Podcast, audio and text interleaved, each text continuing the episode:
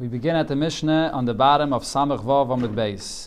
So we continue here with what they would do with the Sar Azazel, taking it out to the cliff to be thrown off the cliff. Talk to Mishnah Yikire Yerushalayim. Prominent people from Yerushalayim would accompany the individual that would take the Sar to the Azazel. At Sukkah Rishaina until the first hut that was outside Yerushalayim. Now the Mishnah says that on the way going to the Sarila, to, to the Azazel, so there were huts along the way. We'll see soon exactly the, the story about this. So how many were there? Eser Sukkos Yerushalayim Va'ad Tzaik. There were ten huts that were set up along the way from Yerushalayim until the cliff. What was the distance from going out of the Azara from Yerushalayim until the Mount Al Azazel? Tishim Ris 90 ris. How far is 90 ris? And if you count it in mil, ris. Uh, sorry, shiva umechze l'chol mil. Seven and a half ris for every mil, which means that it was really 12 mil. 12 times seven and a half is, is 90 ris. So it's basically 12 mil from Yerushalayim until the mountain where they uh, the Azazel. And uh, there was there was uh, how many sukkahs in between? Ten sukkahs in between. And we'll see soon in the Gemara the Cheshbon. I'll explain the Cheshbon of what the, why, why, there were 10 sukkahs for that space of 12 mil. I'll call sukkah v'sukkah by every hut, there was someone there in every hut. And Oimrim Loi, so when the person that was taking the sar to the Azazel, they would tell him, Hare Mazan, Hare Mayim, here you have water, you have the food, if you have to eat, even though it's on Yom Kippur, if you have to eat, so you have what to eat over here. As the Gemara will say, no one, uh, none of the people that ever took the Sar Lazazel actually used that food on their way. It's Yom Kippur, you're supposed to fast. But they had it there available if you would need. So then what happened? So this person taking the Sar Lazazel would have someone accompany him from one hut to the next hut. Besides the last hut, that he doesn't accompany him all the way to the cliff. Because if you make the cheshbon, if there's 10 huts in 12 mil, so the shear of Tchum Shabbos is 1 mil, 2,000 tamas. So each person accompanying him could go from one to the next, right? So one person accompanied him from Yerushalayim to the first sukkah, from one sukkah to the next. And then when he came to, so that makes up for 10 mil. From Yerushalayim until the last sukkah is 10 mil. And then from the last sukkah until the tzoik, till the cliff itself, there was another two mil there because it was 12 mil, right? So the last person that accompanied him went with him one mil and then let him go himself another mil, and he only was able to watch from a distance, and he went the extra the last mil alone. As it says here, he would watch from a distance, he would stand from a distance, and he would see what he was doing there. Now, uh, what would he do when he would get to the top of the cliff? He would take the thread, a red thread, Chetziyoi kosher or kosher besela, he would tie it on a rock on top of the cliff. V'chetziyoi kosher bein shnei karnov. He would tie the other half between the, the horns of the goat. Then v'doch He pushes it backwards off the cliff. V'hu mizgalgul v'yoyred, then it rolls down. It didn't reach half of the mountain, of the cliff. It turned into pieces and limbs. Then, when he's done, he came back and he went into the very last hut closest to the mountain, and he waits there until at night. So now it says in the Pasik, Rashi brings it here, the one that takes the Sar Lazazel, his clothing become tummy. But at what point? At what point do his clothing become tummy? So there's machlekes Tanakama says. The moment he leaves the wall of Yerushalayim, his garments are tummy. Shimon Aimer mishas tchiyase l'tzayik. Rab Shimon says, from the time that he comes to push it off the cliff, that's when his clothing become tummy.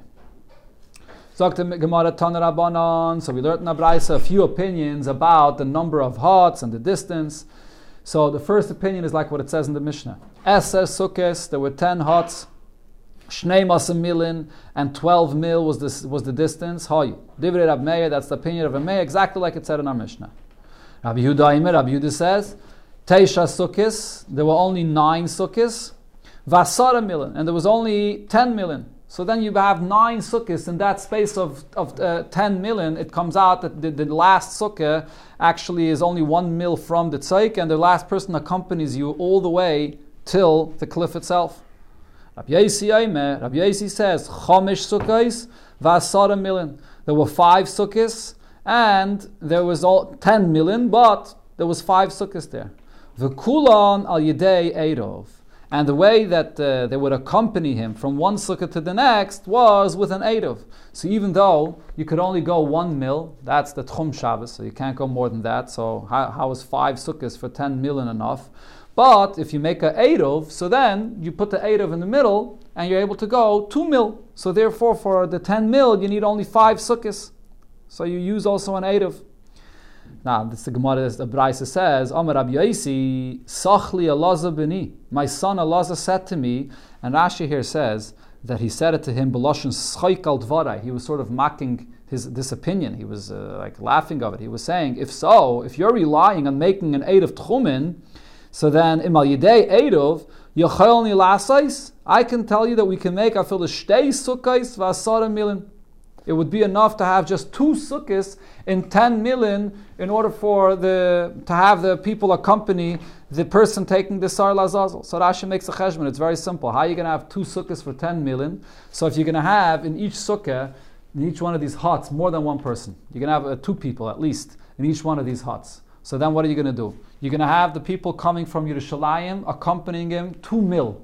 How? By making a native tchumen. So they can go out of Yerushalayim, not just one mil, 2,000 amas. You place the aid of Tchumen right there at the end of the Tchum, and then you can go another 2,000 mil. Another, so they have 2 million for the people that are coming from Yerushalayim.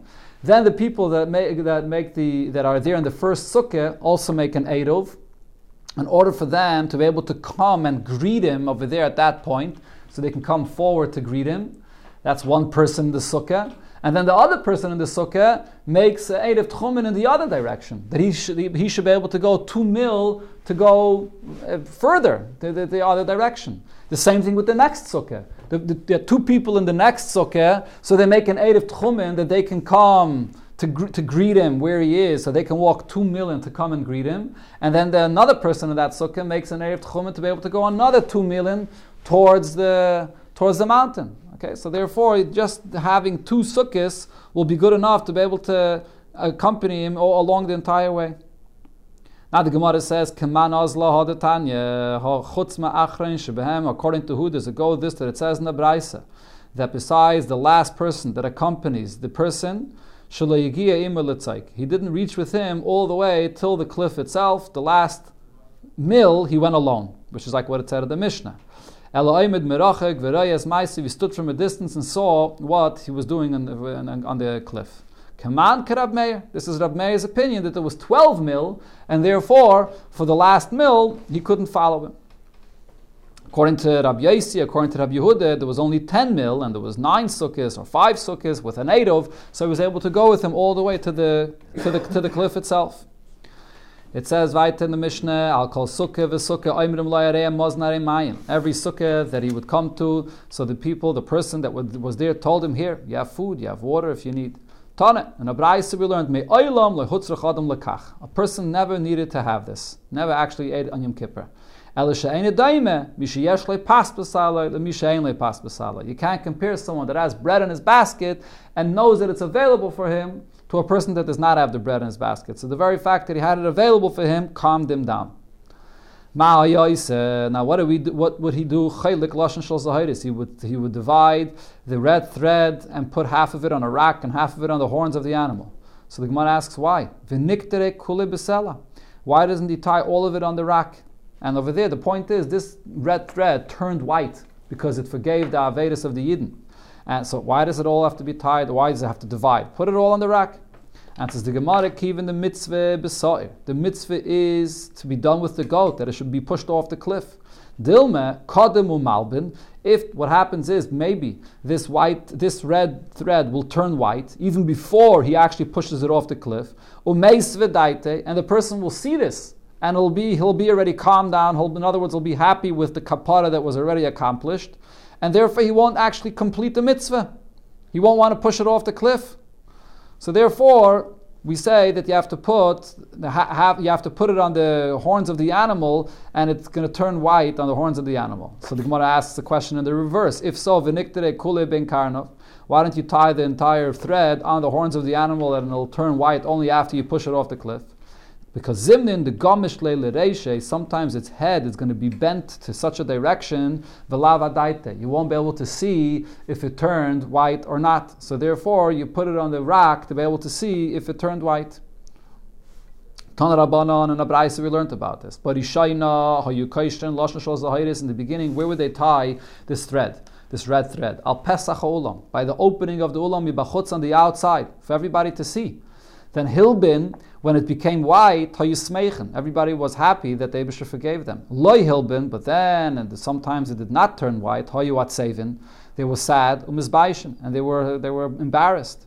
So they didn't want that the Yomtiv of Yom Kippur should be disturbed by this. So Iskino, they instituted Pesach They tied this thread by the ulam, but the opening, but not on the inside, but on the outside, on the inside. So it shouldn't be exposed for everyone to see. But they would still peek inside to see. They ever wanted to know whether the kapara was accomplished. And virayin, and they would see that hilbin, if it was white, hayu smeichen, they were happy. Lo hilbin, if it didn't turn white, hayu atzevin, they were sad. So eventually, his skinu, they were masakin that they're not going to hang it over there by the ulam, but rather she yekoshin is a chetze besela, a bin karnav, one on the rack and one on the horns of the animal. So on Yom Kippur itself, the, all the Yidden that were there by the Beis Hamikdash did not know what happened, so it didn't, it didn't disturb their Yom Kippur if it did not turn white. Rab Nachum Bar Papa, Mishum Rab Kapar, he said a similar thing. But he said that Barishaina, the first stage was they would tie this thread al Pesach ulam b'bifnim. They never tied it on the outside; it was tied by the ulam on the inside. Shehigia sar midbar. Soon as the goat arrived to the midbar, even before it was thrown off the cliff, cliff it became white. V'yadu shenasis mitzvase. They knew that the mitzvah is done. Shenemar, as the pasuk says, im kashanim kasheleg yalbinu that your Avedas that are red will become white like snow. As we know, red represents Gvuris and white represents Chesed, and that's the Abish's kindness, that the Abish is Mechaper and Yidden. So the Mishnah says that they would turn, that the, the animal was cut into pieces into Evarim, Evarim from this uh, sharp rocks in the cliff. So the question was asked, those limbs of the animal, are you allowed to have benefit from them? What do you do with them? So Rav Shmuel argued about this. Chadama, one of them said mutarin. Yes, it's allowed to have a from them. Chadama, another opinion is asurin, that it's forbidden. Mandama mutarin, the one that says that it's allowed, the because the pasuk says bamidbar that you send out the Sarla Azazel into the Midbar. And Rashi says it's an extra pasuk. It already said before that it's sent to the Midbar. It says an extra time, Vishilach Asasar Ba Midbar. Why does it say it again? So it's coming to say that just like as Rashi says, just like the midbar is a place of hefker that it's open to anyone to use, so too these evarim are available for anyone to have a gnaw from them. Manda Amar Asurin, the one that says that it was forbidden, the chsiv gzeira. The pasuk refers to this place as an erez gzeira. The word gzeira usually means something which is stringent and forbidden. So therefore, it means over here that it's forbidden to have any anah of these limbs. So the Gemara is going to explain what each mandama does with the extra word that the other one would darshan. Mandama surin. So the one that says that it's forbidden. Hi midbar mayavitle. What does he do with this extra word midbar? He uses it for what it says in the Braise. There's a few times. The Pasuk actually says three times the term midbar. Hamidbara, Hamidbara, Bamidbar. Why does it say three times? L'rabbis, it's coming to include Naiv, V'givain, and Shiloh in Beis Elamim. That not only when the Yidden in the Beis Hamikdash, when the Yidden had the, the, the, Mishkan that was still in Naiv or Givain, or in Shiloh, and then Beis Elamim, that in all these places they have the mitzvah of sending the Sar to the Azazel. V'idach, now according to the other opinion, Hi Gzeira Mayavitle. What do we learn out from this extra word, Gzeira? Because the Tanya, we learn from what like from what it says in the Braisa. Gzeira, what does the word Gzeira mean? And Gzeira ela chatucha. Gzeira means that it should be a place, like Rashi says, the, the Asar Lazazel, Lazazel was not a mountain where it went down like in a slope. The animal rolled down on a slope. It came, it went down like a cliff, straight down with very sharp rocks. That's what Gzeira means. Chatucha, that it's, it's, sharp and cut, it cuts up the avarim of the animal. Davacher another pshat. Ein gzeire el dover mizgazer v'yoyred. Gzeira refers to the animal itself, to the to the goat, that it gets cut into pieces. Davarachar, third pshat. Gzeira, this whole mitzvah of Sar Azazel is a decree from the Eibishter. Shema Taima, because you may say, Maisa This is a very strange thing that you have to take a goat and push it off a cliff. What is this all about? What's the, what, it doesn't make any sense. Talmud Laima, therefore, the Pasuk says, Ani Hashem, Ani Hashem gizartiv, Aide Hashem decreed to do this. You have no permission to think about why the Abishah wanted this. This is a chayk, it's the gzeira of the Abishah. That's why it says gzeira. Omar Rava, so Rava concludes regarding this machlekes whether you're allowed to have a no from the limbs that are left there. Mistavre, it's logical. Command the Omar like the opinion that says that it's allowed, because le'omra teire shlach le'takala. The Torah would not tell you to send it to the Azazel, and then the limbs are there, and then it could cause a stumbling block for someone. Someone's going to come and find these limbs, he's going to use it, and he's not going to know what it is. So therefore, Mistama, the Torah does not want people to stumble and be over and Aveda. So therefore, probably after it's done, it could, you could have a no from it. Tana Rabbanon, we learned in Azazel. the mountain is called Azazel. What does Azazel mean? Sheyehei Az v'kosha. It's hard, it's a rough and uh, hard place. Yachal Yishuv. I would think that you can find such a place even inside a settled, uh, in, in, inside a city. If you find a cliff that is hard and tough, Talmud Loimar Bamidbar has to be out in the desert. How do we know that it's a cliff? Talmud Loima Gzeida. As we said before, Gzeida means that it doesn't come down like a slope, but it's like a cliff going straight down, basically. Tanya, another brayso we learned, Azazel is Kosher Shebaharim, a roughest of mountains. The Pasuk says, Ves lokach. So Azazel is Az and El. So just like in this pasuk, Eile ha'aretz means the, the, the, the, tough ones, the hard ones in the land. So to the word the, the, the word El in Azazel refers to the fact that it's a hard mountain.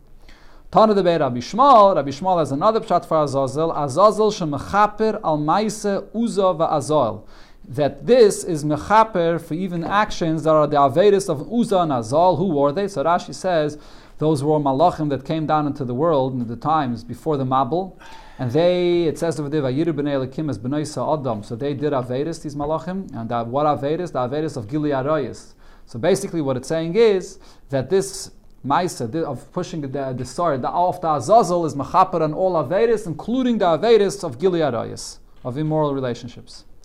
Ton Rabbanon and Abraisa we learned in connection to the Azazel, which we said is a gzeira, that it, it, it's a decree from the Eibishter. As mishpatai, the pasuk says, as mishpatai tasu, that you should fulfill my mishpatim. What are the mishpatim? Dvarim shel male nichtevu, those that refers to mitzvahs that even if it wouldn't be written in the Torah, dinu sheyichtavu. It would be logical that it should be written. Ve'elohein, avedis kechavim, serving avedis zara, gili arayis, shvichis damim, gezel, birchis Hashem, which is the opposite of blessing Hashem's name.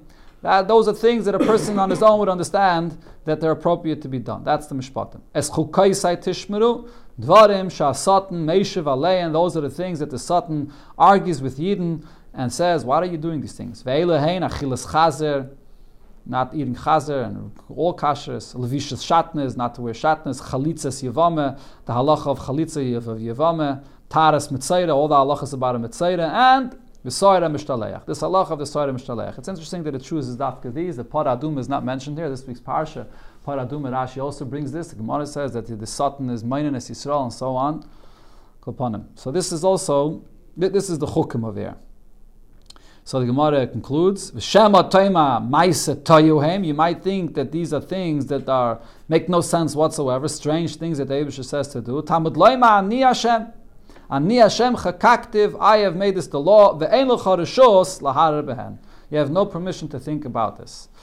The Rebbe spoke about this lashon, ein l'rishus lahar behen, many times. It was one place in the Siches, in Chelik of Beis, Parshas B'chukaisa, the Rebbe there says an interesting pshat.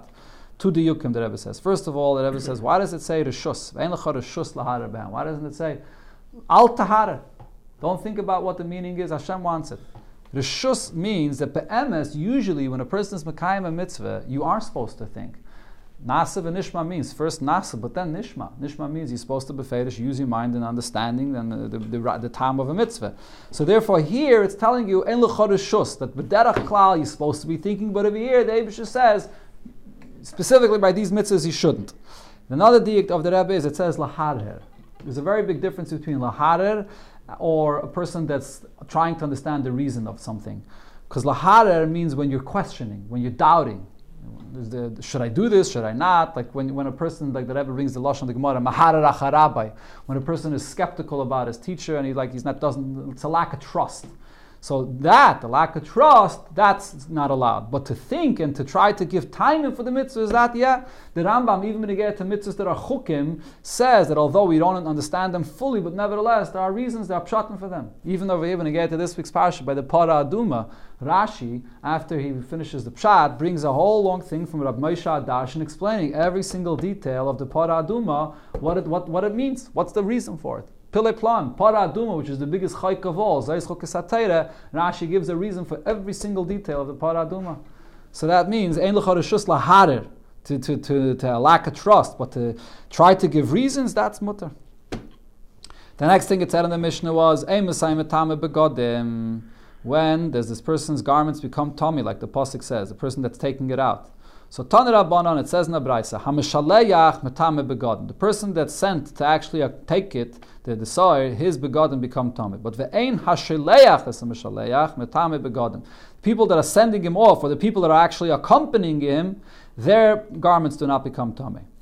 Yachal, I would think Azara. The moment he leaves the walls of the Azara, his garments become tamei. Talmud Laima Hamishaleach. Shaleach means when he's sent, when he's already further on his way.